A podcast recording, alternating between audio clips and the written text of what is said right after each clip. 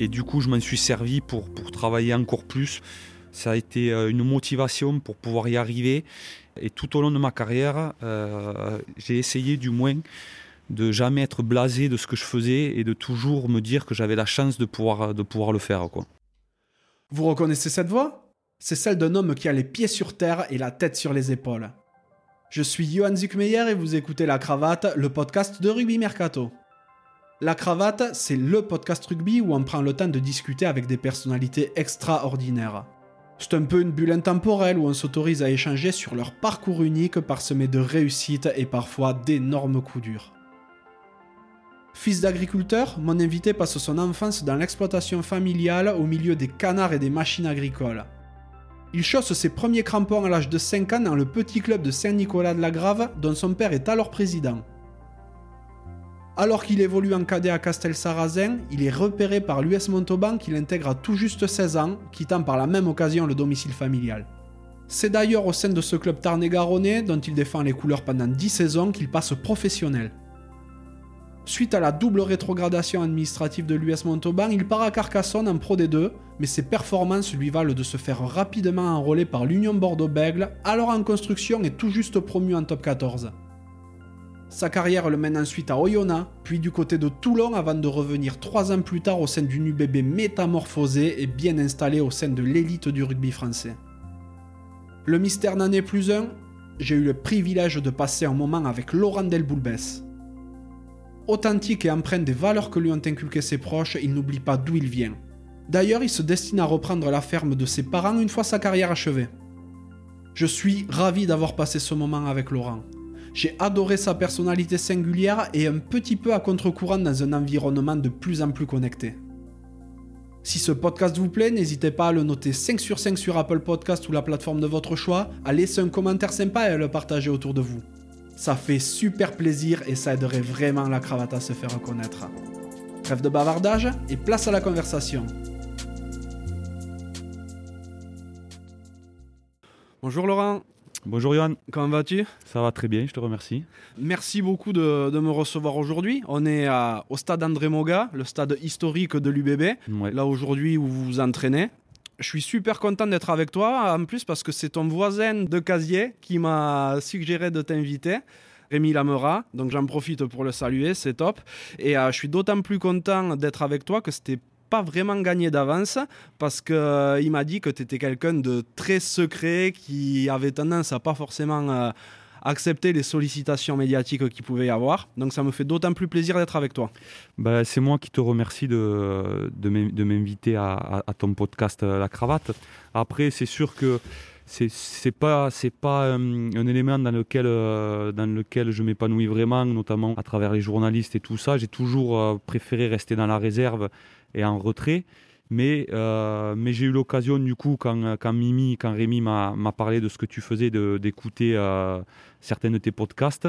Et j'ai trouvé, trouvé l'approche intéressante et c'est pour ça que j'ai accepté avec grand plaisir de, de venir le, faire aujourd'hui. Ah ben merci beaucoup, c'est très gentil. Donc euh, c'est vrai que tu as une, une très belle carrière, plus de 200 matchs en pro. Tu es passé par Montauban, Carcassonne, l'UBB une première fois dans une autre vie, Oyonnax, Toulon, puis tu es revenu à l'UBB il y a deux ans. Et c'est vrai que malgré cette super carrière, on te connaît relativement peu parce que, ben, voilà, comme je le disais, tu pas un féru des, euh, des, médias. Alors moi, ce que j'aimerais vraiment savoir, au-delà de euh, ta carrière, c'est euh, de quoi rêvait le petit Laurent? Alors, euh, jeune, euh, moi je, viens d'une famille euh, d'agriculteurs. Mes parents ont une, ferme dans le Tarn-et-Garonne. Et moi, ce, que je voulais vraiment, c'est travailler dans l'agriculture, notamment revenir sur l'exploitation familiale avec, mon père. Et c'est ça que, j'ambitionnais. Après, mon père, était rugbyman, président du club, du club d'où je viens, Saint-Nicolas de la Grave. Euh, et, il m'a dit, écoute, euh, ce serait que j'avais 5, 5 ou 6 ans, je crois, je me souviens. Je voulais aller au foot avec les copains. Il me dit, il y, a une, il y a une école de rugby qui se monte, ce serait bien que, que tu en fasses partie. Et j'ai commencé à 5 ans et aujourd'hui j'en ai 34 et je suis toujours dans, dans le rugby. Tu es arrivé dans le rugby donc grâce à, grâce à ton père Ouais, totalement. C'est mon père qui, lui, a commencé un peu sur le tard, qui m'a permis de, de découvrir ce sport. Puis je me suis fait de suite, de suite des copains. Le sport, le sport m'a plu, m'a plu de suite. Puis voilà, ça fait, ça fait maintenant 30 ans que, que je le pratique. Ah, c'est beau. T'étais quel genre d'enfant? Bah, j'étais, j'étais turbulent, j'étais, j'avais du mal à, à, me, à me canaliser. Euh, à la ferme, mes parents, euh, euh, avaient dû barricader un peu, tout le tour de la maison et, et mettre du grillage partout parce que je m'évadais de suite, je, partais, j'avais ils avaient du mal à me contenir et à, et euh, il y, a eu quelques, euh, quelques petits accidents, notamment au niveau avec les machines agricoles, où ah j'avais, ouais. ouais, ouais, vraiment, j'étais touche à tout, quoi. On me disait, on me disait de regarder, je touchais. Donc, euh, donc voilà, j'étais assez, assez turbulent comme, comme enfant. D'accord. C'est quel type d'exploitation que, qu'ils ont tes parents? Mes parents, au départ, quand j'étais petit, on avait des terres et on faisait des céréales. Euh, et, très vite, mon père, après, il s'est, euh, il s'est lancé dans le canard gras, et euh, notamment dans le gavage et dans la transformation du canard. Et maintenant, il nous reste encore quelques terres, mais principalement, on, on, fait, on fait du canard gras et on transforme, on fait tout ce qui est foie gras, magret, tout ça. Ah, mais c'est pas super courant dans le Tarn-et-Garonne, le, canard gras? Non, ouais, quand on parle de canard gras, on pense plus au Gers mais, ou au Périgord, mais dans le, dans le Tarn-et-Garonne, il y a quelques il y a quelques belles exploitations. Après, nous, c'est vraiment une petite exploitation familiale. Mais voilà, que, que j'ambitionne que j'ambitionne un peu de, de perfectionner et d'agrandir, puisqu'après le rugby, je, je m'orienterai là-dedans. Ah, super, ben on en parlera tout à l'heure de ça, c'est, c'est génial. Tu as fait des études? Ouais, j'ai fait des, j'ai fait des études, j'ai fait un, bac, un bac agricole, un bac STAE, et après, j'ai fait, euh, j'ai fait une licence dans l'agronomie et, et l'environnement. Donc c'est loin hein, maintenant les études. Euh, si, euh, là j'ai recommencé à faire des, formations grâce au club et, euh, à notre, notre, compte, notre compte de formation. mais bon, c'est dur de s'y remettre quand tu n'as pas, pas touché un stylo ou quand n'es pas, pas retourné en classe pendant un moment. Mais voilà, c'est tellement loin les études que j'ai besoin d'avoir une remise à niveau maintenant. Oui, je te crois volontiers. Es originaire de Montauban, enfin tu es né du moins. Ouais, j'y suis né. Et euh, donc quand tu attaques le, le, rugby, c'est dans le petit village de, de la famille J'attaque euh, j'attaque à Saint-Nicolas de la Grave, le, le, club où mon père a, a fait la, la, majeure partie de, de, sa carrière. Il avait commencé à Moissac, un petit village à côté. Et après, il est venu à Saint-Nicolas parce qu'il avait l'exploitation agricole à Saint-Nicolas et du coup, euh, il y avait un club qui se montait, il y allait. Et j'ai commencé là pendant, euh, pendant 4 ans, mais très vite, euh, très vite on n'était pas assez nombreux pour, pour continuer l'école de rugby. Donc on a fait une entente avec Castel Sarazem, un club, un club à côté qui était plus structuré, qui avait vraiment une très belle école de rugby. Et du coup, j'ai fait, fait 5 années à, à Castel Sarazem es directement pilier ou t'es passé par d'autres postes? Ouais, alors petit, j'étais un peu boulot, donc euh, mon père était pilier, donc du coup, de suite, on m'a mis, euh, on m'a mis au poste de, au poste de pilier. Après, sur le tard, je me suis un peu plus, un peu plus affiné, mais j'ai, tout, j'ai toujours joué exclusivement à ce poste. J'ai fait quelques matchs, euh, quelques matchs en réchelle en troisième ligne, mais mais vraiment, il me manquait vraiment de, de, la vitesse pour pouvoir évoluer à ce, à ce poste-là. Et tu pars de Castel-Sarrazin quand à peu près? Je pars, euh, je fais ma, ma, première année de, de cadet. Et en fait, euh, là, je suis sélectionné dans, dans les équipes départementales. Et, euh, et là, il y a Michel, Michel Ambal, le directeur du centre de formation de Montauban, et Philippe Gobens, qui du coup me demande si ça m'intéresserait de venir jouer à Montauban. Moi, vraiment, le, monde professionnel, le secteur pro, je connaissais, je connaissais pas du tout. Euh, je je, m'y intéressais pas. Je, vraiment, je faisais du rugby pour être avec les copains et tout ça. Et au départ, bon, pas forcément emballé. J'avais vraiment mes, mes, attaches et mes amis à Castel. Et en fait, euh, avec un autre ami à moi, Benjamin Gilbert, qui est aussi lui, euh, qui est aussi recruté par Montauban. Un soir, il m'appelle, il me dit écoute, moi Lolo, j'ai envie d'essayer. Et puis, euh, et puis voilà, euh, j'ai pris, j'ai pris la décision d'y aller. Et puis comme j'allais faire mes études à Montauban aussi, euh, ça, coïncidait, ça coïncidait bien. Ouais, bien sûr, ça, ça tombait plutôt pas mal. Tu y restes un petit moment à Montauban? Ouais, Montauban, j'y reste, j'y reste 10 ans. Hein. Je fais, je fais cadet, Crabos, Réchelle, un peu d'espoir. Et c'est, à Montauban que je mets le pied dans le, monde professionnel grâce à à Toto et Lolo, euh, Laurent Travers et, Laurent Labitte, qui me font venir m'entraîner en 2005 avec l'équipe professionnelle. Et c'est à Montauban que j'ai mon premier, mon premier contrat professionnel aussi. Oui, bon là, pour les plus jeunes qui écouteront, euh, c'est vrai qu'à ce moment-là, Montauban, c'est une grosse, grosse écurie du top 16 encore à l'époque. C'était top 14. Top 14 Ouais, ouais, ça venait de changer. Euh, ils sont champions de France Pro D2 en 2006, euh, vraiment en, en, survolant la Pro D2. Et euh, je fais mes premiers, matchs, euh, mes premiers matchs en top 14. Tu fais combien de saisons en une là-bas? Je fais 4 ans à Montauban. Comment ça se fait que tu décides de t'en aller à un moment? Alors, j'aurais aimé être euh, le joueur d'un seul club, notamment euh, le, club de, mon département, de là où je viens. Mais la dernière saison à Montauban, on, a des problèmes financiers en fait. Il y a la, DNACG qui, euh, nous épingle et, et, on se retrouve, on se maintient sportivement et on se retrouve en fin de saison à, être ré, rétrogradé financièrement. Et en fait, Montauban descend en Fédéral 1. Et j'avais envie, moi, de rester euh, dans le secteur pro. Et c'est pour ça que, que, j'ai décidé de ne pas rester à Montauban, mais non sans mal, parce que parce qu'on nous annonce très tardivement que le club ne se maintiendra pas en Pro D2. On était en top 14, on nous, on, on nous dit on va rester en Pro D2, et finalement non.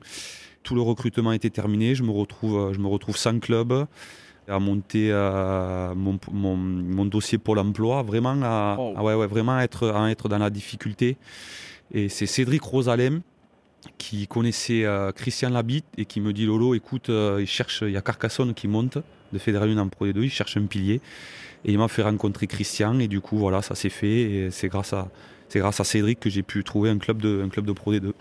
Mais c'est vrai du coup que je réalise qu'il y a une paye que Christian Labitte est à, à Carca. Ouais, il était déjà là, il est, parti, il est revenu, mais, euh, vraiment pour moi c'était un, un, soulagement de pouvoir trouver un club, un club comme euh, Carcassonne qui me fasse confiance, un club qui montait de Fédéral 1 et très familial où franchement j'ai passé, euh, une saison merveilleuse où en plus avec l'euphorie de la montée on avait, fait une belle saison.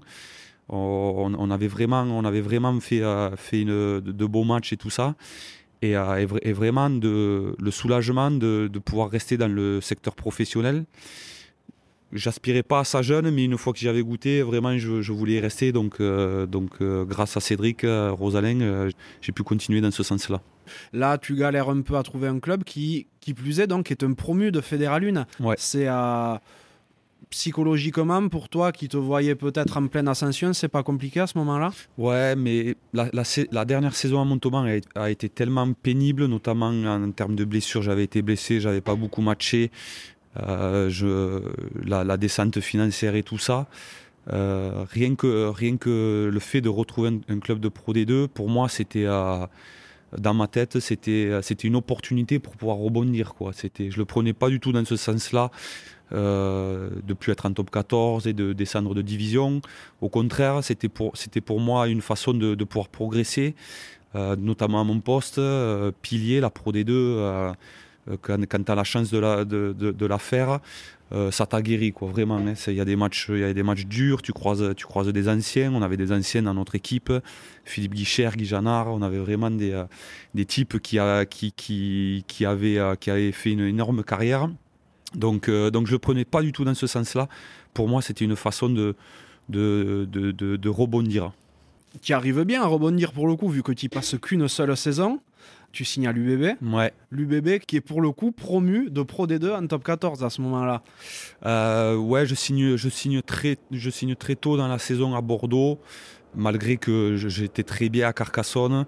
Euh, on faisait une belle saison, mais au niveau, euh, au niveau des structures, au niveau de l'approche du professionnalisme, euh, c'est pas que ça me convenait pas mais j'avais euh, j'avais envie d'autre chose d'avoir un cadre un peu plus un peu plus défini et euh, je rencontre Laurent Marty avec Félix, Félix Lebrousse qui jouait à Carcassonne avec moi.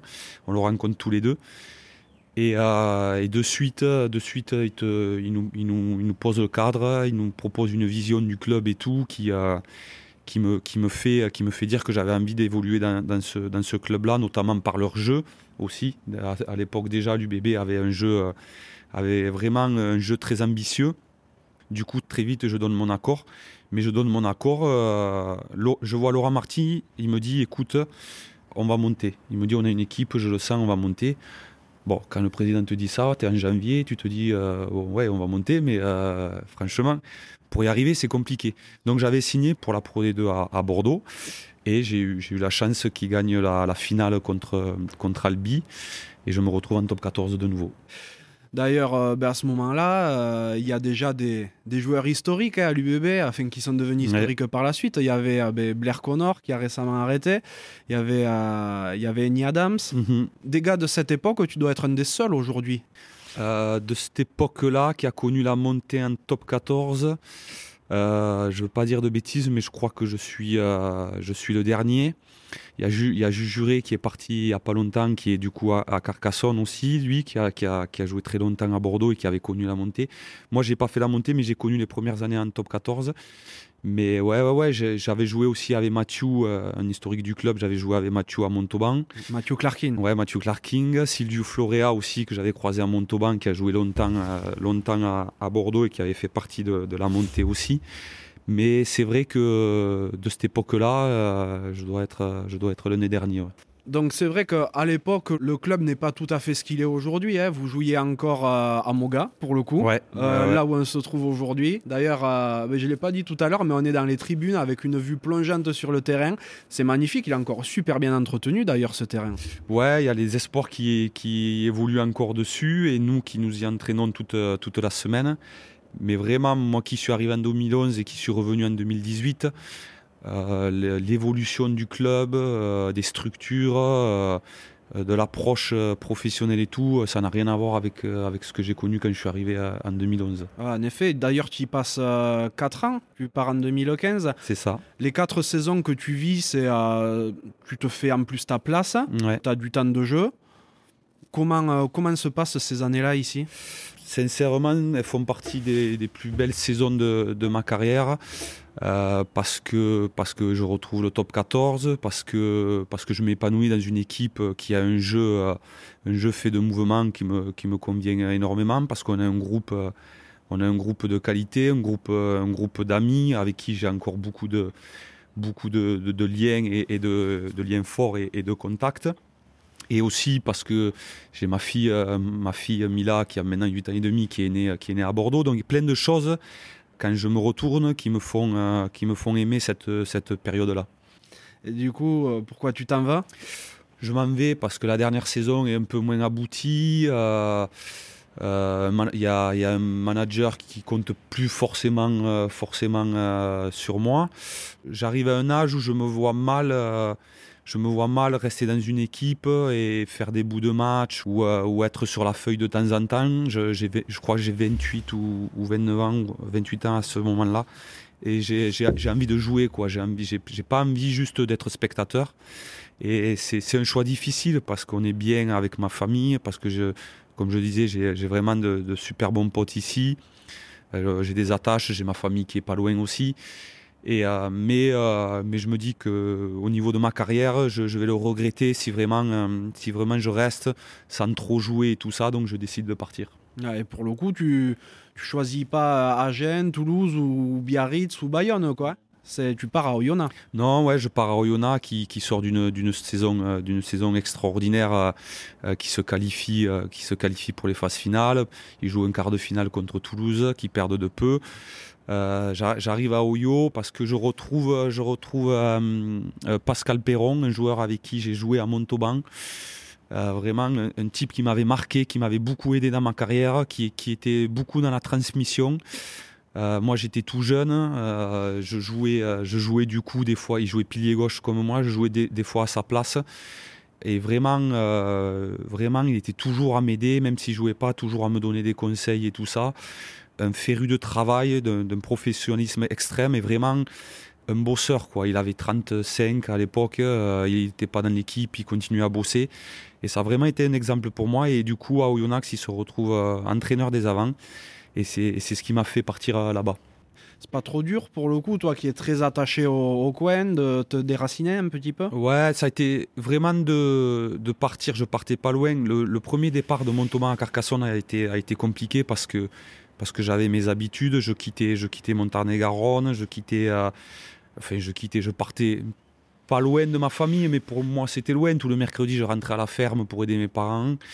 le premier départ a été compliqué, mais quand tu es parti une fois, après tu l'apprends différemment. Pour moi, c'était une chance de découvrir une région, de découvrir une nouvelle façon d'aborder, d'aborder le rugby, de rencontrer des gens. Donc vraiment, c'était plus une, j'ai pris plus comme une chance toutes les personnes que je rencontre et qui sont passées par Oyonnax me décrivent une, euh, atmosphère très très spéciale dans ce club et généralement dans la ville. Est-ce que tu as ressenti la même chose toi? Ouais, euh, clairement, hein, vraiment. Euh, j'arrive à Oyo, comme je le disais, ils sortent d'une saison exceptionnelle. Et je me balade, la ville n'est pas très grande, je me balade en ville et je me, je me, fais, je me fais accoster par des gens. Je, je viens d'arriver, quoi. Moi, moi qui suis quelqu'un de discret, qui n'est pas forcément très connu, euh, euh, tout le monde te reconnaît, tout le monde t'aborde, euh, tu, sens un engouement et une attente, une attente au niveau du club. toutes les rues sont aux couleurs de l'équipe. Il y a, vraiment quelque chose de, particulier et, même au niveau, au niveau de la région. Quoi. Tu sens vraiment tout un département et une région derrière son équipe. Mhm. Tu t'y plais? Ouais, ouais, ouais, franchement. Alors que quand tu dis tu pars à Oyo, tout le monde tout le monde te regarde avec des grands yeux, presque, presque ils ont de, la peine pour toi, quoi. parce que, mais euh, non, non, non, vraiment, euh, j'habitais dans un petit village à côté et, euh, et vraiment, on s'est beaucoup plu avec avec ma femme et ma fille. Euh, les après-matchs, évidemment, il n'y a pas, a pas grand-chose pour sortir. Mais du coup, tu restes au club, euh, tu restes, tu restes euh, entre joueurs, avec les familles. Ma femme s'était fait des amis. Ma fille, il y avait une crèche pendant les matchs, il y avait une petite, il y avait une garderie. Donc ma fille, ma fille était à la garderie et les jours des matchs, elle était, était comme une dingue de pouvoir retrouver des amis qu'elle s'était fait, s'était fait. Donc non, non, non, vraiment, on s'y, est beaucoup plu, même si on n'y est pas resté longtemps. Et sportivement, en plus, là aussi, tu as du temps de jeu J'étais parti pour ça euh, et, j'ai du temps de jeu. En plus, on joue, on joue la, euh, la Champions Cup qui était la Heineken Cup. Euh, on joue des équipes, des équipes fabuleuses. On joue Toulouse, on joue les Saracens, on joue l'Ulster. donc, donc vraiment, j'étais parti pour avoir du temps de jeu et, je suis content. Après, sportivement, ça a, été, ça a été plus compliqué parce que la saison était compliquée. Quoi. Ouais tu passes euh, juste une saison parce que derrière, tu as un très très gros qui te contacte. Ouais, ouais, très vite, très vite, on est, on est décroché au classement. Euh, on, peine vraiment dans ce, dans, ce, dans ce top 14, on n'y arrive pas. On, tient vraiment 60 minutes et à la fin, c'est compliqué. On n'avait peut-être pas forcément euh, la, profondeur d'effectifs pour bien figurer. Euh, Oyo était passé sur un terrain synthétique et on n'avait peut-être pas les joueurs faits pour pouvoir évoluer sur cette surface et pour avoir ce jeu-là. Très vite dans la saison, je suis, sollicité par plusieurs clubs. Oyo aussi qui, voulait me faire re-signer. Ça, a été compliqué à gérer cette période-là parce que je ne savais pas très bien ce que je voulais faire. Donc bon, j'avais fait, le, choix, de partir. Euh, certains ne l'ont pas bien compris à Oyo. Bon, ça a été, un choix personnel. Euh, j'ai Toulon qui m'appelle. J'avais, j'avais à cette période de 29 ans, je me suis dit, euh, c'est maintenant ou jamais d'essayer d'évoluer dans un, dans un, club comme Toulon. Quoi. Mhm, bien sûr. Tu dis que tu as été très sollicité à, pour, enfin, par des clubs, que tu as un peu de mal à le gérer. Comment ça se passe? Tu travailles avec euh, un ou des agents ou tu gérais ça tout seul? Non, non, non, j'avais, euh, non, non, j'ai, un agent aujourd'hui. Très peu de joueurs, très peu de joueurs évoluent sans agent. Après, euh, les, clubs, les clubs qui m'avaient contacté, euh, plus, tu, plus tu vieillis, plus tu avances dans ta carrière et plus tu as rencontré des managers, tu as rencontré des joueurs. Et les clubs qui m'avaient contacté, c'est des, des, managers en fait que j'avais eu, que j'avais eu la chance de côtoyer. Donc euh, évidemment, l'agent, l'agent rentre, rentre en compte à ce niveau-là. Mais, mais j'avais échangé directement, j'avais eu le Racing à travers, à, travers Toto, Laurent, Laurent Travers, il y avait Vincent Etcheto aussi à Bayonne qui, que j'avais eu à, à, Bordeaux. Donc, euh, donc voilà, c'était des, c'était des gens que je connaissais, c'était, euh, c'était des gens que j'avais en direct du coup euh, pour quand on échangeait sur, à, ces sujets-là. Ah bon, s'ils te contactent déjà, ça veut dire que tu leur as laissé un bon souvenir. Ouais, ouais, j'espère. ça c'est cool. Et bon, tu fais le choix de partir au, RCT. Ouais. Comment se passe ton arrivée, ta vie à Toulon? Euh, ben, très bien, on arrive, euh, on, arrive, ils viennent de perdre au Camp Nou en, finale, en finale contre le Racing. une finale qu'ils avaient dominée les 25 premières minutes. Le Racing prend un rouge et ils perdent la, finale. Ça, laisse quelques traces. J'arrive, j'arrive au moment où Bernard, Bernard Laporte part du club. C'est Diego Dominguez, du coup, moi qui m'avais recruté et tout ça et j'arrive dans un, dans, un climat compliqué où vraiment euh, on sent que Diego, euh, Diego a, a, besoin d'avoir des résultats très vite. Mourad lui demande d'avoir des, des, résultats très vite. Et on, on a un début de, de, championnat un peu compliqué. On perd, on perd chez le promu à Bayonne. Une arrivée sportivement un peu délicate mais humainement, euh, c'est un club, euh, un, club formidable avec des gens super au niveau de l'administratif, puis euh, un engouement, un engouement indescriptible au niveau, une ferveur au niveau des supporters que tu peux pas t'imaginer si tu n'as pas vécu dans le club. je, te, crois volontiers. Là-bas, bon, tu es dans la rotation de l'effectif. Ouais. Tu as du coup un petit peu moins de temps de jeu qu'à Oyo. Comment tu vis cette situation de ton côté? Ben, J'arrive dans le club, il y a, y, a y a Xavier Choki, il y a Flo Frezia et moi pour, pour le poste.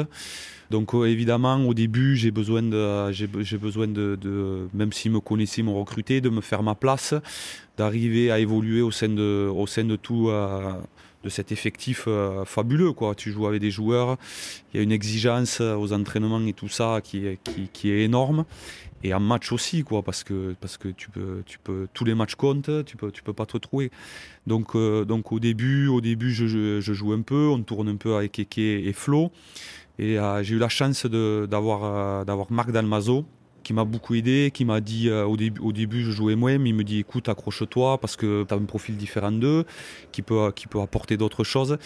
Puis les mois sont, les mois sont passés, puis après vraiment j'ai commencé, j'ai commencé à enchaîner les matchs et à, et à jouer de plus en plus. Donc, euh, donc après voilà, quand tu, quand tu vas à Toulon, tu sais très bien que tu vas avoir des, des périodes compliquées et qu'il y a une telle concurrence que tu, que tu peux passer quelques matchs, quelques matchs en tribune.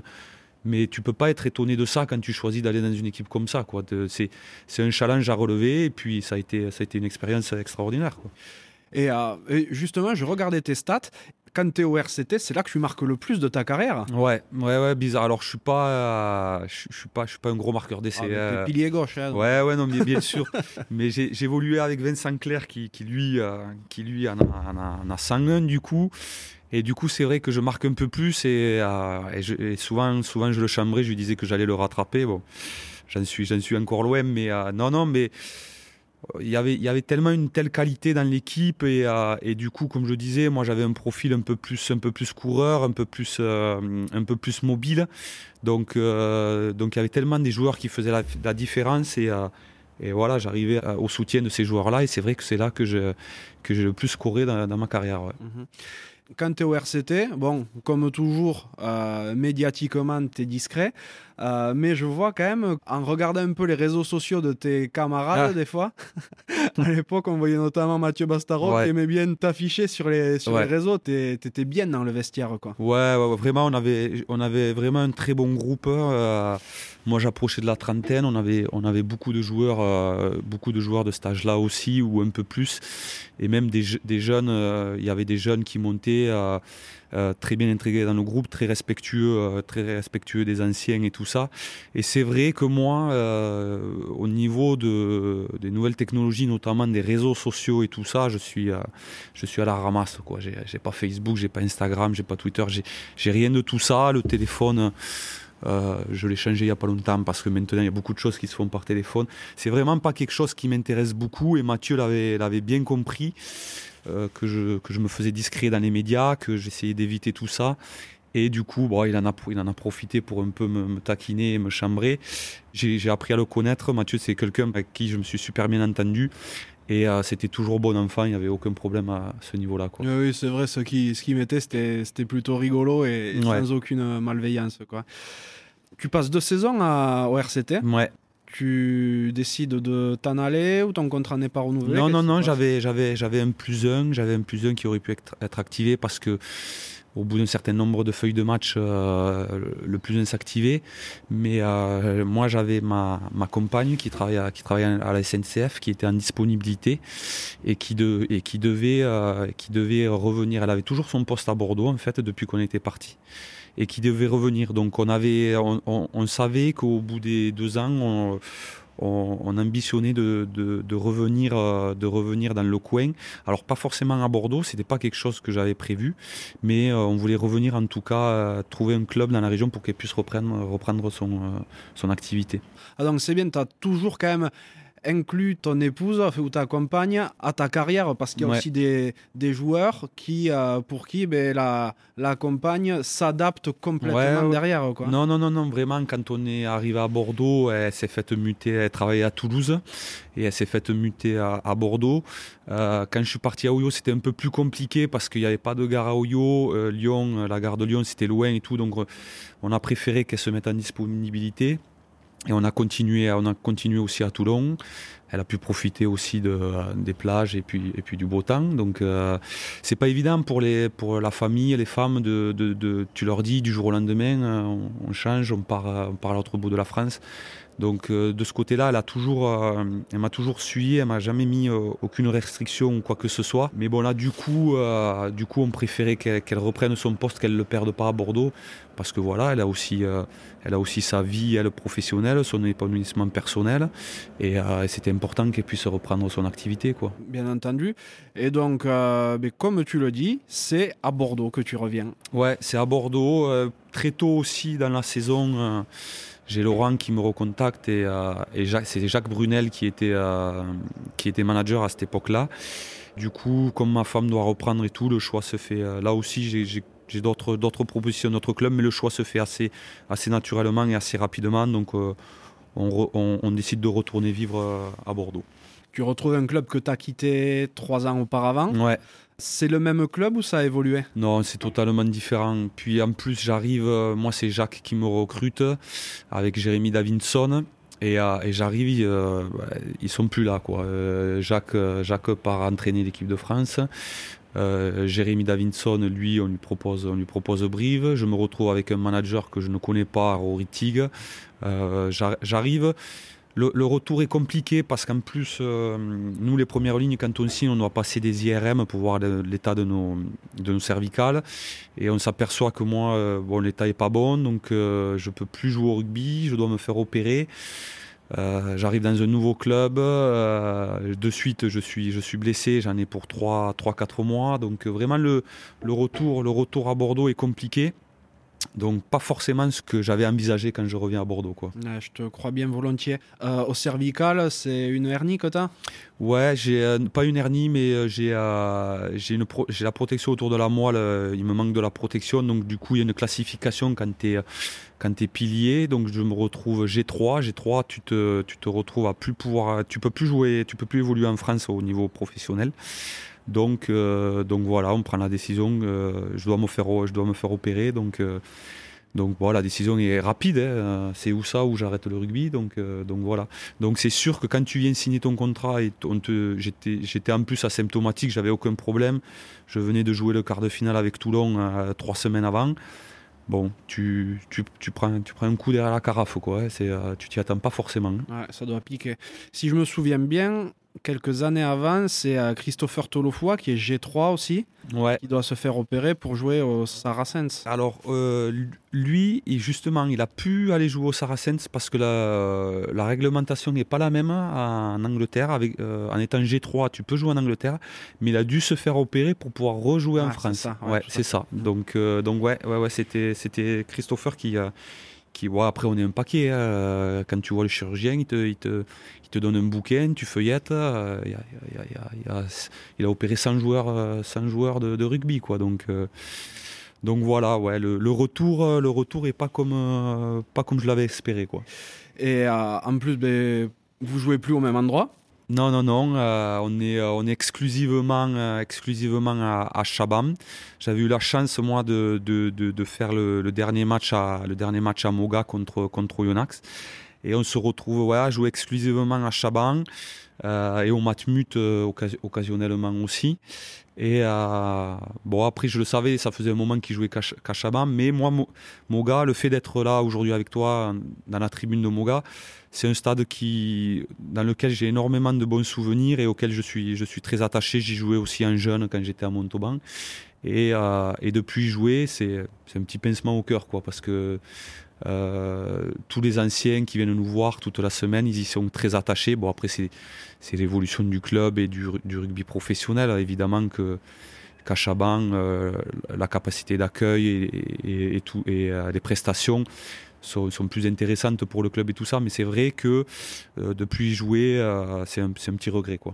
c'est sûr. Et puis, il y, a eu tellement d'exploits sur ce, sur ce terrain ben, y, a, y, a, une vraie histoire et il y a, y a, un héritage. Hein. Ouais, ouais, ouais, ouais. Quand tu parles d'héritage, euh, évidemment. Après, euh, l'UBB, c'est aussi Moga et euh, c'est aussi le stade bordelais. Quoi. Donc, on a on a, on a l'occasion d'y aller, s'entraîner de temps en temps. Mais, mais c'est vrai que après, voilà, l'épopée les grappes tout, tout, tout, tout, tout, ça, ça a marqué le rugby et, et, nous aussi. Eh oui. Donc, tu es de retour depuis trois saisons ici. Comment, comment tu vis ton retour? Ben, comme je le disais, difficile parce que, parce que blessé, parce que, parce que euh, je suis, je suis, je suis un peu, euh, un peu à, l'écart, à l'écart du groupe, euh, pas par les joueurs parce que le retour se fait très très bien au niveau des joueurs, mais forcément moi je suis pas, je suis pas forcément très bien. Je suis un peu déçu de ne pas pouvoir être sur le terrain et d'être dans cette condition-là, d'arriver, d'être de suite blessé. Donc, donc voilà, je, reviens des cervicales. Euh, je recommence à jouer, à matcher, et puis c'est compliqué dans le club parce qu'il y a le manager Oritig qui va se faire écarter, on n'a pas les résultats escomptés, c'est euh, euh, c'est un peu compliqué. C'est Joe Worsley qui reprend le management. Du coup, très vite, on se remet à gagner. Physiquement, c'est compliqué parce que j'enchaîne les pépins, de quelques déchirures, quelques pas des, pas des gros trucs, mais des choses qui m'empêchent de, de, vraiment m'épanouir rugbystiquement. Donc, euh, donc vraiment, la, la, première saison n'est pas, pas celle que j'avais euh, que j'avais espéré. Quoi. Bah, pour le coup, euh, la seconde est courte. La seconde est courte. la seconde est courte. Bon, il y a Christophe qui arrive. On fait une, on fait une saison exceptionnelle en, termes de, rugby. et puis, bon, il y a ce, y a ce, Covid qui vient qui vient tout arrêter. Moi, 15 jours avant le Covid, je me blesse, je me, je me fais une rupture du tendon du biceps. Euh, donc j'ai passé le confinement à essayer de faire de la, de la rééducation euh, tant bien que mal. Quoi.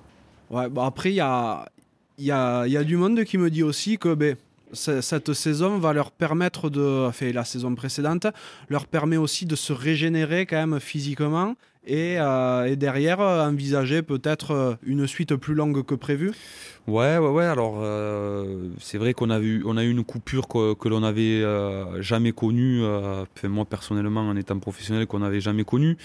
Mais sincèrement, c'est, compliqué avec le championnat. Il est tronqué.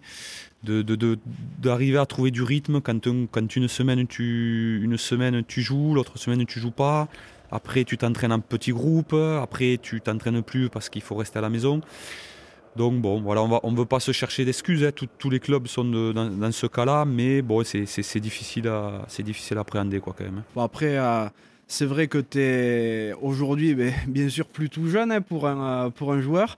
Euh, est-ce que toi, ça te permet de te dire que ben, tu vas prolonger l'aventure plus longtemps derrière ou pas?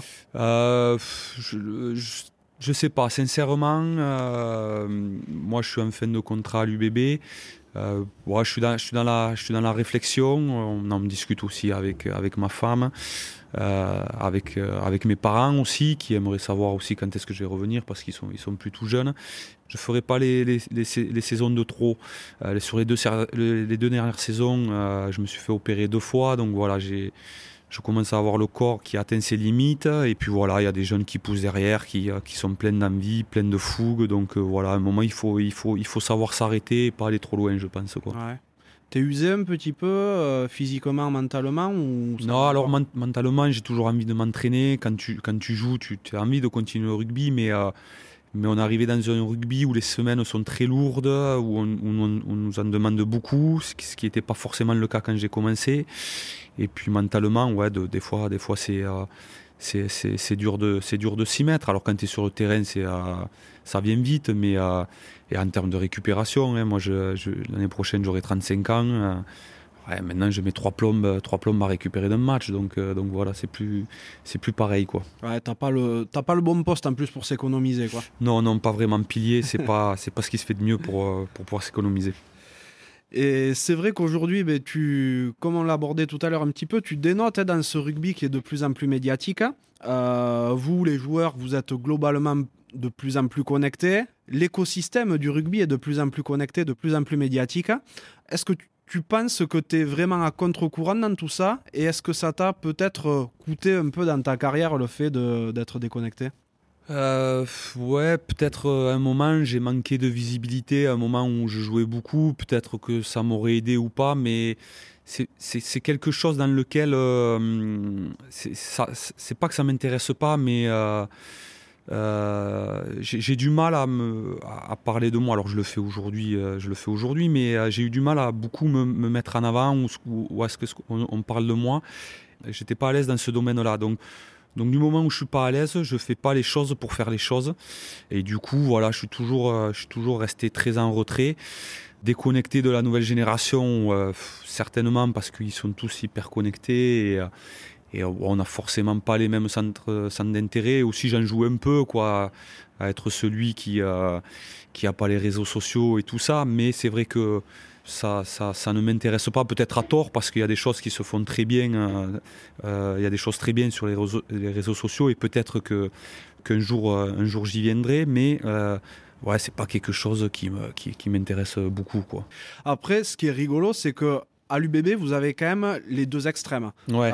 donc toi, tu es ultra déconnecté euh, des réseaux sociaux et euh, à côté tu as des euh, JB Dubier, des ouais. Duquin qui, qui sont à bloc dessus et c'est super drôle de voir aussi cette cette diversité au sein d'un même club. Quoi. Ouais, ouais, mais c'est bien aussi qu'il y ait des joueurs qui, qui soient de, dans cette dans cette, optique-là, de pouvoir, euh, de pouvoir un peu euh, mettre en lumière ce qui se passe au sein de, au sein de notre groupe. Les gens sont demandeurs de ça. Hein. Euh, alors moi, moi, moi j'ai du mal avec ça, mais il y, y, a beaucoup de personnes qui sont contentes de pouvoir voir un peu notre vie au sein de, de l'équipe, du groupe et tout ça. Donc, donc voilà, il y, a des gens qui sont plus à l'aise là-dedans, notamment dans ces dans ces, JB, mais, mais c'est quelque chose qu'ils aiment bien, ils sont à l'aise, ils le font naturellement. Donc moi, c'est pas quelque chose que j'arrive à faire naturellement. Donc, euh, donc eux ont cette facilité à pouvoir euh, transmettre un peu, de, un peu de, joie et de bonne humeur. Ouais, carrément. Après, c'est euh, le fait d'être les, sur les réseaux pour les joueurs actuellement ça peut permettre aussi de décrocher des partenariats, de, de, choper des contrats annexes au rugby. toi, c'est du coup, tu t'es un peu coupé de ça par ce biais aussi? Ouais, ouais, c'est vrai que j'ai pas forcément euh, creusé à ce niveau-là. Mais moi, je préférais à la fin du match pouvoir aller échanger avec les partenaires, euh, aller boire une bière, discuter avec eux, euh, savoir ce qu'ils faisaient, pourquoi ils s'intéressaient au rugby, pourquoi ils, investissaient ou ils donnaient de, leur temps ou de leur argent, dans le rugby. Je trouve, je trouve que de, pouvoir, de pouvoir le faire en direct, pour moi, c'est euh, plus, plus intéressant de, de, pouvoir côtoyer, rencontrer les gens, chose qui aujourd'hui nous manque, que, que l'on ne peut pas faire avec, euh, avec, avec le Covid euh, et, le, le fait que les, rencontres soient à, à, huis clos. Mais alors, ouais, peut-être j'ai loupé des choses et tout ça, mais ouais, c'est pas quelque chose derrière, derrière laquelle je courais. Quoi. Ouais, ça, je te, je te crois bien. De toute manière, c'est je reçois aussi pas mal de témoignages de, joueurs qui disent que les réseaux sociaux sont destructeurs sur certains aspects aussi. Hein.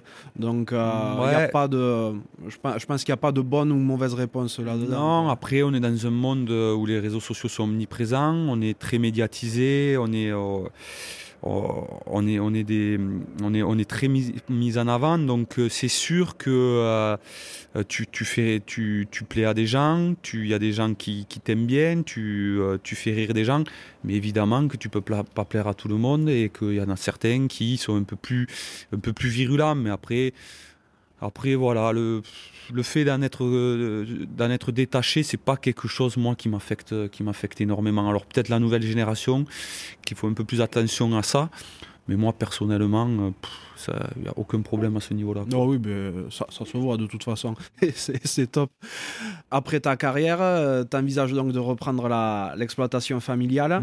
Comment tu comptes organiser tout ça?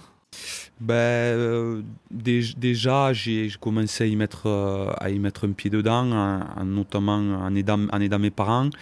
Et, euh, et, puis, à travers les, connaissances que j'ai pu me faire, commencer à, à donner aux gens leur faire connaître, pardon, excuse-moi, le, euh, ce que je faisais, euh, les produits que l'on, que l'on faisait à la ferme et tout ça. Après, on en revient aux réseaux sociaux. C'est sûr que c'est quelque chose peut-être euh, auquel je vais devoir m'y mettre pour pouvoir me faire connaître.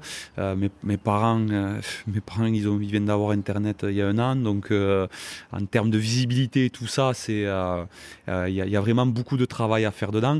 Mais voilà, une fois que, une fois que j'aurai arrêté le rugby, pour l'instant c'est le rugby, je me consacre au, rugby pleinement, je commence un peu à mettre le nez dedans et puis, et puis ça va, les choses vont se faire naturellement une fois que j'aurai arrêté euh, le rugby. Quoi. Tu comptes reprendre complètement et que tes parents arrêtent ou euh, Ouais, je pense que ouais, ils sont fatigués donc j'aimerais pouvoir les soulager assez vite, mais, euh, mais voilà, mon père, je le vois mal, je le vois mal arrêter et, aller à la pêche tous les jours. Il, ira à la pêche quand même, mais non, il va, il va y avoir une transmission quoi. Et puis il, il aime encore ce qu'il fait mes parents ils font les marchés locaux, donc mon père il aime ça, pouvoir se retrouver sur, les marchés, échanger, euh, pouvoir manger un bout aussi et boire, et boire, un coup avec les autres, les autres producteurs. Donc, donc voilà, il va y avoir une transmission qui va, qui va, qui va se faire tout doucement. Et puis, puis moi qui vais, qui va amener euh, une façon différente aussi de, de, travailler certainement. Bon après, euh, on le sait, un agriculteur, le jour où il arrête complètement, c'est qu'il est entre quatre planches généralement. Ouais, ouais, ouais. Donc non, mon père il a toujours travaillé, il a il s'est, s'est jamais arrêté. Donc, euh, et, puis, et puis le plaisir aussi de pouvoir, euh, de pouvoir retravailler avec lui. Moi, comme je te disais au début, j'aurais, j'aurais aimé reprendre la ferme et, euh, et pouvoir, pouvoir retravailler, retravailler avec lui. Donc, donc voilà, c'est quelque chose qui, que je ferai avec, avec grand plaisir. Quoi. Tu aspires à, à, garder la, la chose un peu telle qu'elle est ou tu veux agrandir tu veux... Non, non, non, vraiment, c'est vraiment très intime comme production. C'est une petite, c'est vraiment une petite, euh, une petite exploitation, une petite production de, de, 30 ou canard, 50 euh, canards par semaine suivant, suivant, ah, oui. ouais, ouais, suivant les périodes. Non, non, non. Alors évidemment qu'il y a des choses à changer, à moderniser tout ça, mais, euh, mais non, non. Moi, je veux garder ce côté artisanal et, euh, et rester sur, sur vraiment une production à, taille humaine, quoi. À côté de tout ce que tu vis euh, rugbystiquement, à côté de ben, la, future reprise de, de l'exploitation que tu vas faire, qu'est-ce que tu aimes faire dans la vie? Euh, Qu'est-ce que j'aime faire? Je, viens de, milieu, euh, de milieu rural, agricole, donc euh, manger, hein, déjà, je suis, euh, je suis un bon vivant, je suis, même si je dois faire attention à ce que à ce, que je mange, mais je suis un épicurien, j'aime tout ce qui a trait à, à, la cuisine. Je cuisine beaucoup, beaucoup, beaucoup chez moi. Donc euh, vraiment, c'est quelque chose dans lequel, euh, dans lequel je m'épanouis beaucoup. Puis après, j'aime, euh, j'aime, j'aime, j'aime, j'aime bricoler. Je suis quelqu'un de plutôt manuel, donc bon ici un peu moins parce que. Mais dès que je rentre à la ferme, c'est quelque chose, c'est quelque chose qui me, qui me plaît beaucoup. Donc, donc voilà, c'est vraiment le monde, le, la campagne et le, le monde rural qui, qui m'attire, qui m'attire beaucoup quoi. Tu vois, tu, tu me parles de que, que tu aimes la bonne bouffe. Et ça, ça me fait du bien de, de rediscuter avec un pilier un petit mmh. peu, parce qu'il y avait un moment que, que j'avais pas reçu de première ligne. Et voilà, ça fait du bien de retomber sur des IMC un peu plus de 25, tu vois. Ouais, ouais, ouais. non, mais tu vois, c'est quelque chose, euh, c'est quelque chose que j'aime beaucoup. Pour l'anecdote, tu euh, à l'UBB, comme, vraiment on, travaille beaucoup la mêlée avec Jean-Baptiste Poux, et que des fois, des fois vraiment on en chie, on se fait des repas première ligne pour se, pour se récompenser, pour se faire du bien que, les premières lignes. On se fait un repas. C'est alors c'est un de la première ligne qui invite chez lui euh, généralement. Et euh, hier, on a décidé de, s'inviter chez un de nos trois quarts, sans qu'il le sache. On est allé chez Nance du coin, du coup, euh, toqué à la porte. Il était, il était en pantoufle, il s'y attendait pas du tout, ni, ni, même sa compagne. Et on a amené des côtes de bœuf, des magrets, tout ce, tout ce qui allait bien. Et, et du coup, on a, on a fait notre repas chez lui et il a eu l'honneur de pouvoir euh, se mettre à table avec les premières lignes, chose que l'on ne fait pas souvent avec les trois quarts. C'est vrai que c'est un honneur. Ouais, qu'il en prenne bien conscience. Et du coup, on a été très bien reçus. Bon, c'est nous qui avions amené à manger, donc il a, il a réuni à faire. Mais euh, on a passé un très bon moment et on essaie de se faire ça parce que c'est un poste difficile, vraiment. Des fois, on, on souffre beaucoup dans la semaine. et c'est des, choses auxquelles on est, on, est, on est attaché. Et on a lancé la saison chez Lens du Coin hier soir. C'est génial. Mais euh, c'est génial, mais en même temps que tu me dis ça, j'imagine Bentham Ifuna à table et ça, ça doit faire peur. Ouais, ouais, ouais. Alors Ben, le pauvre, a pas pu être là, mais franchement, on a, des types qui ont un sacré coup de fourchette. Euh, autant te dire que les côtes de bœuf, euh, on les a rincées très très vite, hein, vraiment. non, non, non, mais mais c'est des choses auxquelles je tiens. Je trouve que c'est sympa de pouvoir faire encore, encore des, des, choses comme ça et j'espère que ça, ça durera avec les, les générations futures. C'est vrai, il n'y a pas de raison hein, de, toute, euh, de toute façon. Mais je ne sais pas si ça se fait dans tous les clubs en top 14 encore, tu vois, des trucs comme ça. C'est, euh, vous, avez la particularité à Bordeaux, avec mon regard extérieur, hein, d'être un club qui, malgré qu'il soit très professionnel, reste encore très accessible tant au niveau des joueurs que euh, dans, la, dans la démarche, on sent que euh, au-delà de professionnels, c'est vraiment des amoureux de rugby qui sont là et c'est encore des, des, gamins qui foulent le, terrain. Quoi. Hein. Ouais, ouais, ouais. Après, moi qui, qui ai eu la chance de faire plusieurs clubs, quand on me parle à Bordeaux, vous êtes accessible et tout ça, je pense que c'est pareil, c'est pareil dans tous les clubs. Et sincèrement, moi je dis aux gens, hein, faut. alors oui, on est très médiatisé, on est très très mis en avant, mais ça reste que du rugby. Hein. Y a aucune Pour moi, il n'y a aucune différence entre nous qui faisons du rugby et, euh, et, euh, euh, et, ceux qui évoluent dans les, dans les divisions inférieures. Ça reste le même sport. Alors oui, on est médiatisé tout ça, mais je ne vois pas pourquoi on serait moins accessible que d'autres. Donc oui, à Bordeaux, il y a ce côté un peu plus... peut-être un peu, plus famille et tout ça, mais j'ai été, été à Toulon, on me parle d'accessibilité. Euh, euh, je voyais Mathieu Bastaro, je voyais Guillaume Guirado, je voyais, enfin, je pourrais Vincent Clair. C'est des types hyper accessibles, qui donnent du, qui donnent du, qui donnent de leur temps, euh, pour les autres. Donc, je pense dans le rugby encore, on a la chance d'avoir, ce, cette accessibilité là et il faut que ça reste quoi parce que c'est ce qui faisait notre c'est ce qui faisait la, beauté de, notre sport quoi mmh, complètement après je pense aussi que cette, cette image que vous donnez euh, c'est un super coup qui est réussi par le service communication de l'UBB mmh. qui fait que le, club en lui-même donne, donne cette image très accessible. Alors que d'autres clubs, sans parler des joueurs, hein, mhm. soit bien d'accord, mais que d'autres clubs, eux, se donnent une image beaucoup plus élitiste et euh, avec. Euh, de prime abord déjà moins accessible, même si les joueurs le sont. Ouais, peut-être qu'au niveau de, de, la com, euh, il y a des choses qui sont, il y a un peu plus de choses qui sont faites. Après, voilà, après on sait que nous, euh, on a besoin de notre public, on a besoin d'un chaban plein pour pouvoir euh, pour pouvoir donner la pleine mesure de, de, nos moyens quoi. Donc euh, et puis et puis les, les, les gens euh, les, les, gens ils s'abonnent euh, il y a des gens il y a des supporters qui nous suivent à l'autre bout de la France qui donnent de leur temps de, leur argent. Donc donc c'est une façon de, leur rendre de gens qui puissent avoir l'impression de d'être euh, d'être au, sein de notre de notre équipe et de notre vie de groupe quoi c'est c'est une façon de, les remercier euh, et, de leur rendre de leur rendre l'appareil quoi bien sûr tu me racontais donc que tu aimais bricoler, que tu aimais faire plein de trucs par, euh, par ailleurs. Tu aimes les activités d'extérieur. Hein. Une fois que tu auras arrêté ta carrière, tu comptes garder un lien avec le rugby? Je pense que c'est inévitable quand, quand, ça fait 30 ans que je le fais, ça fait 15 ans que je suis professionnel, le, rugby fera toujours partie de ma vie. Après, euh, je, je, je, je, pense, je euh, j'entraînerai pas, c'est sûr, parce que euh, c'est quelque chose, c'est une passion, quoi. Comme être joueur, entraîner, c'est, c'est, mon, mon, meilleur ami, mon meilleur ami entraîne. Mon meilleur ami, euh, on se connaît depuis tout petit, on était colocataires ensemble. Euh, il s'est euh, fait mal sur une mêlée, du coup maintenant il est, il, en fauteuil roulant. Et lui est devenu entraîneur, mais parce qu'il était passionné de rugby. Quoi. Le, il parlait que de rugby. Il vit rugby. Euh, malgré son handicap, il a monté une structure, euh, une structure d'entraînement chez lui.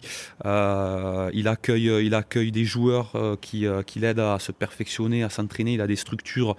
Il a des structures dignes d'un club professionnel. il entraîne, c'est Nicolas Crubillet, il entraîne, il entraîne maintenant à Beaumont-d'Olomagne.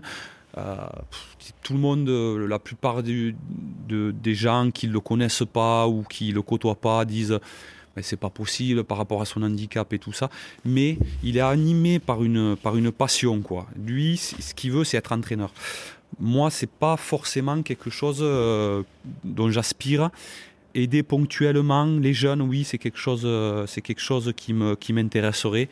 Après, je, vais m'éloigner petit à petit du rugby, mais toujours quand même, euh, il fera partie intégrante de, de, de, ma, de ma future vie, quoi.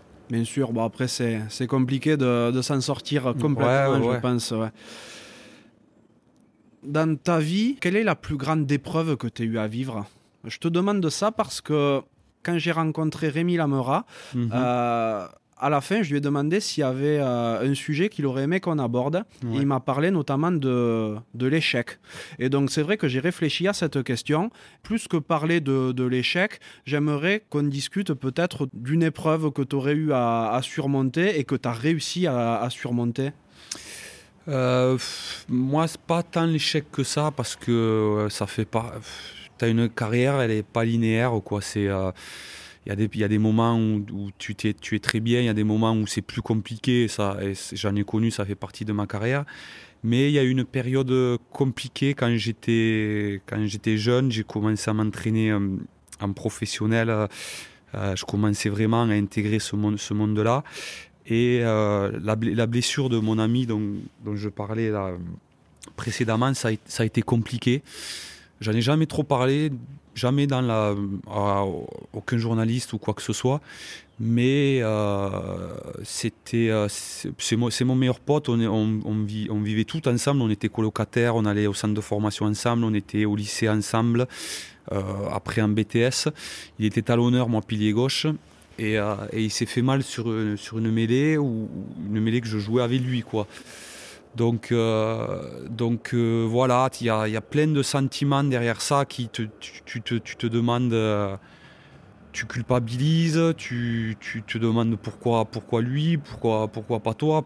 ça, a été, compliqué de renchaîner derrière ça, de, me demander pourquoi, pourquoi, je, faisais ça, pourquoi je faisais ce sport, est-ce que, ça en valait la peine et tout ça. Euh, ça, y a eu, bon, ça, été, ça a dur. Puis j'allais le voir en, soins intensifs, une fois qu'il s'est fait opérer et tout ça. Et vraiment, tu, prends, tu prends une gifle, quoi, parce que, parce que toi, t'arrives, tu tu es, prêt à fondre en larmes, et le type, il te, il te, il te fout une claque, quoi. Presque, c'est lui qui te, dit, écoute, arrête, ça, va aller, quoi. Une force de caractère impressionnante. Et quand tu, quand tu le vois, tu te dis putain, mais qu'est-ce que tu fais tu, tu te, es là à te demander si tu vas continuer. Tu euh, as envie de te dire putain, mais arrête quoi. Tu, euh, lui, c'est lui qui te, qui te remonte le moral, lui qui est dans une situation euh, la plus compliquée possible. Et, et, donc du coup, à ce moment-là, j'ai pris conscience que, que, que j'avais pas le droit de me poser ce genre de questions et de me dire de me dire est-ce que tu continues, tu continues pas? C'était une chance pour moi d'avoir l'opportunité de, pouvoir faire ce que j'aimais, ce que lui, ce que lui aurait aimé faire. Et du coup, je m'en suis servi pour, pour travailler encore plus. Pour, euh, ça a été euh, une motivation pour pouvoir y arriver. Et, euh, et tout au long de ma carrière, jamais j'ai essayé du moins de jamais être blasé de ce que je faisais et de toujours me dire que j'avais la chance de pouvoir, de pouvoir le faire. Quoi. Donc, euh, donc voilà, c'est quelque chose qui, qui jeune m'a marqué, qui, qui me suit parce que parce que c'est mon meilleur pote, que je le, que, que, que je le vois dès que j'ai l'occasion, qu'on se voit régulièrement, qu'on échange énormément. Il est venu, je l'ai fait venir, euh, je l'ai fait venir à Toulon, il est venu passer une semaine pour pouvoir échanger avec les coachs. Il est venu à Bordeaux aussi, donc, donc voilà, donc il, fait partie euh, intégrante de ma carrière. Euh, quand j'ai eu des choix à faire, euh, c'est euh, la première personne que, que j'ai appelée. Donc, donc voilà, c'est sûr que c'est quelque chose, c'est quelque chose qui m'a qui m'a marqué, qui a été qui a été ça a été un moment un peu compliqué quoi, à, passer. Quoi. je, te, je, te, crois bien. Plus ouais, quand, quand, quand c'est ton talon, qui est en plus ton meilleur ami, ça doit être super dur à vivre mais j'ai l'impression que voilà, tu t'en es servi comme d'un levier, comme d'une force après pour évoluer de ton côté. Quoi. Ouais, ouais, clairement, c'est. je suis pas, suis pas du genre à me laisser abattre. Je, suis plutôt quelqu'un qui, qui, essaie de trouver du positif, même, même quand il y en a, même en a pas trop. Donc il y, a des moments plus, plusieurs que l'autre, mais comme, comme tout le monde, comme n'importe qui. Hein. C'est quelque chose qui m'a qui m'a beaucoup aidé. Et puis qu'est-ce que tu veux, qu'est-ce tu veux venir te plaindre? Quelqu'un qui, qui, qui même, euh, qui même euh, de par son handicap, euh, arrive à se construire une vie de famille. tout le monde, lui, il te dit, il te dit, il te dit, je veux entraîner. Tout le monde lui dit non, Nico, écoute, c'est pas possible. Mais il, entraîne. je veux dire, tu, tu, tu, si tu, tu peux pas venir et te plaindre ou venir étaler tes états d'âme devant quelqu'un comme ça. Donc c'est que c'est quelque chose, c'est quelque chose qui m'a beaucoup aidé et euh, le déroulé de ma carrière, euh, je, lui dois beaucoup parce que je m'en suis servi énormément. Quoi. C'est un, un, super hommage que tu lui rends là. Euh, bon, j'ai bien compris, donc Nicolas était une, une force, mais est-ce qu'il y a d'autres personnes qui, qui t'inspirent ou qui t'ont inspiré dans la vie? Je suis pas, j'ai jamais trop été quelqu'un qui, qui était fan de de joueurs ou quoi que ce soit. Je me suis jamais trop identifié par rapport à des joueurs et, tout ça. Mais, euh, mais après, j'ai, euh, mes parents m'ont beaucoup aidé. Ils ont toujours été très, euh, très disponibles malgré leur travail. C'est des gens qui, qui ont énormément travaillé et qui travaillent encore, qui vraiment, vraiment ont eu une, une vie de travail difficile. Mais ils ont toujours été disponibles, ils ont tout fait pour que je puisse m'épanouir dans mon sport et me donner les moyens peut-être de d'un jour à d'un jour devenir professionnel quoi. Euh, quand mon père il avait un élevage, il, euh, il, avait des terres à s'occuper et tout, mais, mais il était capable de tout arrêter pour, euh, pour m'amener m'amener faire un match, venir me chercher aux entraînements, m'amener à l'autre bout de la France parce qu'il y avait j'étais sélectionné dans une équipe et tout ça. mes sœurs aussi, j'ai deux sœurs plus grandes que moi qui, qui ont toujours toujours, euh, qui, sont qui se sont toujours mis euh, à, ma, à, ma, à, ma, disposition, quoi, parce que capables de prendre de leur temps pour, pour moi, quoi. Et, euh, et vraiment, mes, mes, parents, même si on est plutôt très, très pudique dans la famille, quoi, on se, on se dit, on se dit pas forcément les choses, mais je sais que si, si j'en suis là, euh, c'est vrai, vraiment grâce à eux parce que à un moment de, de, ma, de ma carrière, notamment jeune, euh, ils, ils, m'ont permis de m'ont permis de pouvoir de pouvoir essayer de faire ce que je voulais. Je suis parti très tôt de chez moi. Euh, à 16 ans, avec mon pote Nico, on a eu un appart. Euh, on était seuls tous les deux dans un appart. Il n'y a pas beaucoup, de, pas beaucoup de parents qui feraient confiance à deux jeunes de 16 ans euh, dans un appartement. Quoi. Donc vraiment, vraiment ils m'ont vraiment aidé à ce, à ce niveau-là. quoi. C'est vrai, là tu abordes le fait de d'avoir été seul à partir de 16 ans dans un appartement et tout. Et ça, c'est un propre du sport de haut niveau je trouve, c'est que ça permet de mûrir beaucoup, beaucoup plus vite. Quand un gamin normal euh, a son premier appart à 18, 19 ans au sortir du bac, toi, c'était à 16 ans, quoi. Ouais, vraiment, c'est. Euh, mais vraiment, avec Nico, euh, on était, on, est, on, était tellement passionnés par le, par le rugby. On, vraiment, on, est, on était, on était très sérieux. Sincèrement euh, on, était, on a eu un appart très jeune, mais euh, on était sérieux dans les cours parce que, parce que le lycée où on était euh, n'était pas, pas très conciliant avec les horaires du rugby et, et nous a pas beaucoup aidé à, à pouvoir à pouvoir adapter notre emploi du temps. Et puis on était dans, un centre de formation, il fallait que, les, cours suivent, les cours suivent. Et c'était la condition aussi des parents pour pouvoir avoir l'appartement et tout ça. On a été très sérieux et très focus directement sur le rugby. Donc euh, bon après on s'est, on s'est amusé aussi, on n'était pas ah bah, normal. On n'était pas dans un couvent non plus. Mais c'est vrai qu'on a été très sérieux dès le début dans le travail. Euh, on n'avait pas la voiture, on prenait nos sacs, on traversait la ville pour pouvoir aller s'entraîner. Euh, on allait, on était toujours, on n'a pas manqué une séance au centre de formation et tout. On était déjà très rigoureux, euh, très rigoureux, très jeune dans le, travail, quoi. Si tu pouvais reparler au petit Laurent, celui des, premiers pas sur un terrain de rugby, celui dans l'exploitation familiale, qu'est-ce que tu lui dirais? Oh, C'est compliqué. Euh, de moins manger parce qu'il y a une époque où j'étais euh, j'étais bien rond quand même. ouais, mais bon, t'aurais pas été pilier. Hein. Ouais, ouais, de se calmer, de se calmer sur la chape quand même parce qu'à un moment ça ça déconnait pas. Non, mais de de, de, de, profiter quoi, de profiter euh, pleinement de, de ce que j'ai de ce que j'ai pu vivre. Euh, je, ne changerai rien de tout ce que j'ai vécu de ma carrière. Il y a des gens qui te disent j'aurais fait différemment et tout. Non, moi j'ai fait des choix, c'était les miens. Euh, ils, sont, ils, sont ce qu'ils sont, mais je, je regrette rien du tout. Mais euh, de profiter de cette insouciance que tu as quand tu es gamin, quoi, du rugby.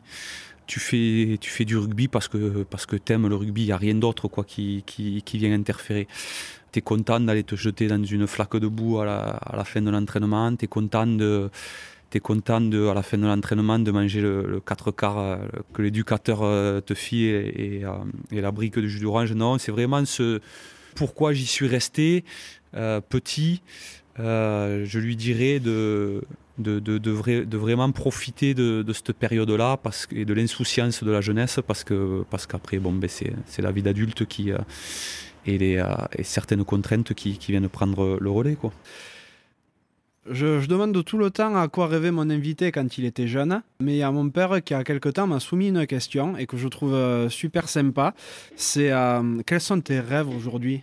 Oh, mes rêves. Euh, J'ai pas forcément un rêve, mais c'est juste d'être épanoui dans ma vie, quoi. C'est j'ai la chance de, de l'être euh, en ce moment à travers euh, ma famille, ma compagne, mes enfants. Et c'est, et, c'est pouvoir continu, continuer à l'être. Quoi. J'ai, vraiment, sincèrement, hein, je, me, considère comme privilégié de, vivre tout ce que j'ai, euh, tout ce que j'ai la chance de vivre. Euh, le quotidien à travers le rugby, euh, ma, vie de, famille et tout ça. Et, j'aimerais, que mes enfants puissent avoir ce, sentiment-là. C'est compliqué en ce moment, à travers ce que l'on vit, le, le, Covid et, et, tout ça. Mais j'ai pas, euh, j'ai, j'ai pas un rêve défini, mais, mais juste pour pouvoir apporter, euh, pouvoir apporter à ma famille ce dont elle a besoin et, et que ce sentiment euh, vraiment d'épanouissement, je puisse l'avoir tout, tout, au long de, ma vie. Ah ben c'est peut-être le plus beau des rêves. Hein. Écoute, euh, j'espère, j'espère y arriver. c'est tout le mal que je te souhaite. Donc il y a une question qui se rapporte au nom de, du podcast et que je pose bien sûr à chaque invité que je reçois. C'est à quoi voudrais-tu mettre une cravate? Alors à quoi je voudrais mettre une cravate? Euh pour revenir un peu sur, euh, sur tout ce qu'on a dit, euh, sur tout ce qu'on a dit au, auparavant, les réseaux sociaux, c'est quelque chose. Alors moi, je les, je les maîtrise, je les maîtrise pas du tout, mais je trouve que hum, certaines fois, ils véhiculent, ils véhiculent des messages qui incitent à polémiquer sur des sujets où il n'y a, pas lieu d'être. Des gens se permettent, euh, des gens se permettent de, juger sans, savoir forcément le fond du problème ou la chose sur laquelle ils sont en train de, discuter. Alors c'est un outil de communication merveilleux, hein. je ne suis pas en train de dire qu'il ne faut pas les, réseaux sociaux ou, quoi que ce soit, hein. mais vu qu'on en a beaucoup parlé, je trouve que ça, ça certaines fois, ça, ça, peut, ça peut flinguer des vies. Quoi. Il, y a des, il y a des gamins fragiles aujourd'hui, euh, dans l'époque où on vit, notamment à l'école, où tu es, dans une, période de ta vie compliquée à gérer, où tu, tu, te, tu, te, tu te cherches et tout ça. Je parle de ça parce que j'ai ma fille qui a 8 ans et demi et qui va, va utiliser les réseaux et, et tout ça. Et je trouve que, que quand t'as pas l'âge et le recul pour pouvoir t'en servir, ça peut être destructeur. Quoi. Il, y il, y a des, il y a des gamins il y a des gamins à l'école qui vivent, qui vivent vraiment très mal certaines critiques, certains postes qui peuvent, qui peuvent être effectués. Et je trouve qu'il y a, y a un réel effort. Alors je ne sais pas au niveau politique, au niveau, euh, au, niveau de ceux qui, qui, gèrent les réseaux et tout ça, à faire à ce niveau-là parce que tous les jours, tous les jours, tu t'entends un, drame quoi, à, à, à ces niveaux-là.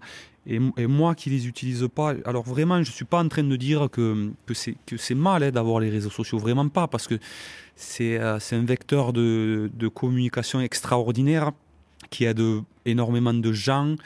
Euh, de, de, personnes. De, euh, et dans notre pays, on a la chance de pouvoir parler librement et j'espère encore que ça va continuer. Mais trop souvent, trop souvent, j'entends les effets néfastes qu'ils peuvent, avoir. Et il y, a, un réel travail à faire à ce niveau-là. Alors, c'est euh, pas une cravate parce que moi je suis incapable de les utiliser, mais mais voilà, c'est quelque chose qui me touche parce que je vois ma, ma fille qui commence à grandir et qui commence, qui commence à s'intéresser à, tout ça. Donc euh, voilà, il y a, y, a, vraiment une, prise de conscience à avoir à, à ce niveau-là, je pense. Ouais, je suis, je suis tout à fait d'accord dans le sens en plus où où tu parles beaucoup des enfants, mais ça peut être destructeur même pour des adultes. Non, mais bien sûr, à, à, à, tous les niveaux, à, à tous les niveaux. Donc, euh, je ne sais, pas comment faire. Moi, j'ai pas la solution. Je ne suis pas là pour juger ou pour, pour dire quoi que ce soit. Mais voilà, c'est quelque chose. Je trouve ça devient ça devient fréquent de, de, voir qu'il s'est passé quelque chose euh, à cause ou à travers les réseaux sociaux parce que quelqu'un ou, ou, certaines personnes ont, ont, ont, relayé des faits. Donc, euh, donc voilà, c'est la petite cravate que j'aurais mise aujourd'hui. Entendu. Qui est-ce que tu aimerais que j'invite sur un prochain podcast? Oh Voilà, il y, en a, beaucoup. Euh, j'aurais, pu donner à mon ami que, j'ai évoqué, Nicolas Crubilé, qui aurait plein de choses, plein de choses à, raconter, tout ça. Mais il, vient d'écrire un livre, ça s'appelle Robon Gascon. Je lui fais un peu de, promotion du coup. Très très bon quand même. T'es pas sur les réseaux, mais non, tu sais bien les ouais, un peu de un peu de promotion, ça fait jamais de mal. D'ailleurs après, je te filerai la carte si tu veux du canard et on pourra le diffuser. Pas de problème. Non, mais je vais pas citer euh, Nico. Euh, je vais citer quelqu'un qui vraiment euh, se questionne énormément sur le rugby, qui, qui vraiment ça va, ça va très vite dans sa tête. Et non, mais vraiment qui est très intéressant quand il parle du rugby parce qu'il adore quoi, il l'a dans le sang. Euh, c'est Louis Benoît Madol. Ah super. Qui est, c'est un très très très très bon ami à moi, quelqu'un que j'ai rencontré à Bordeaux. c'est, c'est l'un de mes meilleurs amis maintenant. Et vraiment, c'est quelqu'un qui est très curieux, qui a une approche du rugby différente de la mienne, qui va chercher à, se perfectionner, à, comment il pourrait devenir meilleur dans son jeu, dans son approche tactique et euh, dans sa relation aussi avec les autres aussi. Donc, euh, je, pense que ça, ça pourrait faire un podcast très intéressant. Ah ben, génial, je prends. Donc euh, voilà. Top. Je n'avais déjà parlé, il est déjà un peu au courant. ah bon, mais c'est nickel. Notre échange touche bientôt à sa fin là. Est-ce qu'il y a un, un, sujet ou une question que tu aurais aimé que je te pose? Là, comme ça, ouais, c'est difficile à à venir Un sujet, une question euh, Non, sincèrement, j'ai j'ai rien qui me vient. Euh, non, c'est comme ça, de but en blanc, c'est difficile. Euh, non, après, je, tu peux me poser n'importe quelle question, même, euh, même embarrassante. Je ne suis, pas quelqu'un de. Euh, j'aime bien taquiner, hein. je, suis assez, euh, je suis assez taquin. j'aime bien, j'aime bien mettre, mettre, de, mettre des pièces. dans, le vestiaire, dans le vestiaire, je me, je me régale beaucoup. Mais, mais non, franchement, je, je pense qu'on a réussi à faire, à faire le tour. le tour de tout ce qui m'intéressait et tout ce qui était important pour moi dans, dans, ma, dans ma vie. Oh ben parfait, tu m'envoies ravi alors. Très bien, tu as été très bon. trop trop d'éloges, merci. non, euh, après, plus sérieusement, je te remercie vraiment de m'avoir reçu. c'est moi. Euh, c'était top, c'était... Tu, tu, sais, quand, euh, quand j'ai su que j'allais te rencontrer, j'ai essayé de, préparer mon podcast. Bien entendu, je me renseigne sur la personne que je vais voir, même si j'ai déjà bien sûr la culture rugbystique. Hein. Mais toi, c'est relativement compliqué de trouver des éléments sur toi. Et, euh, j'en ai parlé rapidement avec JB Dubien. Et euh, il m'a dit, tu sais, tu n'as pas besoin d'avoir 10 000 éléments avec, avec Laurent. Tu vas te régaler, c'est quelqu'un qui a les pieds sur terre et la tête sur les épaules. Et je trouve que c'est vraiment ce qui te caractérise. Ben, c'est gentil. Je te remercie déjà de, de, m'avoir invité pour, faire, pour faire le podcast et tout, parce que j'ai vraiment passé un beau moment à échanger avec toi. Après, voilà, voilà peut-être la, la, question, voilà, elle me vient. Peut-être, euh, tu aurais pu me poser qu'est-ce que tu aimerais que l'on, que l'on retienne de toi? Et, euh, et des fois, j'y réfléchis. Je me dis que tu joues au rugby, tu fais des matchs. Euh, à la fin des matchs, tout le monde te félicite, des fois non, tu fais des mauvais matchs, euh, des fois on te crache un peu dessus. Mais, mais c'est pas ça, moi je trouve que, que à la fin d'une carrière qu'on retient parce qu'après les années passent et, et on, on t'oublie un peu quoi. Donc euh, moi ce que j'aimerais c'est que le jour où tu recroises quelqu'un avec qui j'ai eu la chance de jouer, tu demandes et Laurent Delboulbès, tu, l'as croisé, qu'est-ce que tu pourrais m'en dire? J'aimerais juste qu'on retienne de moi, j'espère qu'on dise que j'ai été un bon mec quoi, tu vois. Que j'ai pas triché, que j'ai été quelqu'un sur, qui on a pu compter. Donc c'est euh, quelque chose qui me tient à cœur, quoi. Tu que pas forcément de laisser une image du rugbystique, euh, que, que, que l'on se dise euh, Lolo c'est quelqu'un, c'est quelqu'un, c'est vraiment un bon mec et, et, et, vraiment sur qui on a pu compter dans, quand, on, quand on en a eu besoin. Voilà peut-être la question que tu, que tu aurais pu me poser. Ah ben c'est génial, tu l'as posé, tu as répondu. Donc voilà. C'est au top. Merci beaucoup Laurent, j'ai Ben, passé un, super moment. Ouais, te- c'était génial. Je te souhaite une, euh, une bonne continuation pour la carrière, euh, pour cette saison bien entendu, pour ta vie future euh, et, euh, et ta réussite dans le privé. J'espère que ben, tu te régaleras et je te dis à très bientôt. Eh ben, merci beaucoup Johan et bonne continuation à toi. Merci. Merci d'être encore là et d'avoir écouté cet épisode jusqu'au bout. J'espère sincèrement qu'il vous a plu. Si tel est le cas, ce serait super sympa de le noter 5 sur 5 sur Apple Podcast et de le partager autour de vous. Ça m'aiderait à encore plus le faire connaître et à convaincre de nouvelles personnes à jouer le jeu de la cravate. Si vous laissez un commentaire, sachez que je les lis tous. Pour me contacter, vous pourrez me retrouver sur LinkedIn ou Instagram en recherchant Johan Zuckmeyer. Vous pouvez aussi facilement trouver Rugby Mercato sur Facebook et Instagram. D'ailleurs, que vous soyez joueur, entraîneur ou que vous représentiez un club, n'hésitez pas à vous inscrire gratuitement sur rugbymercato.net, le site de recrutement rugby.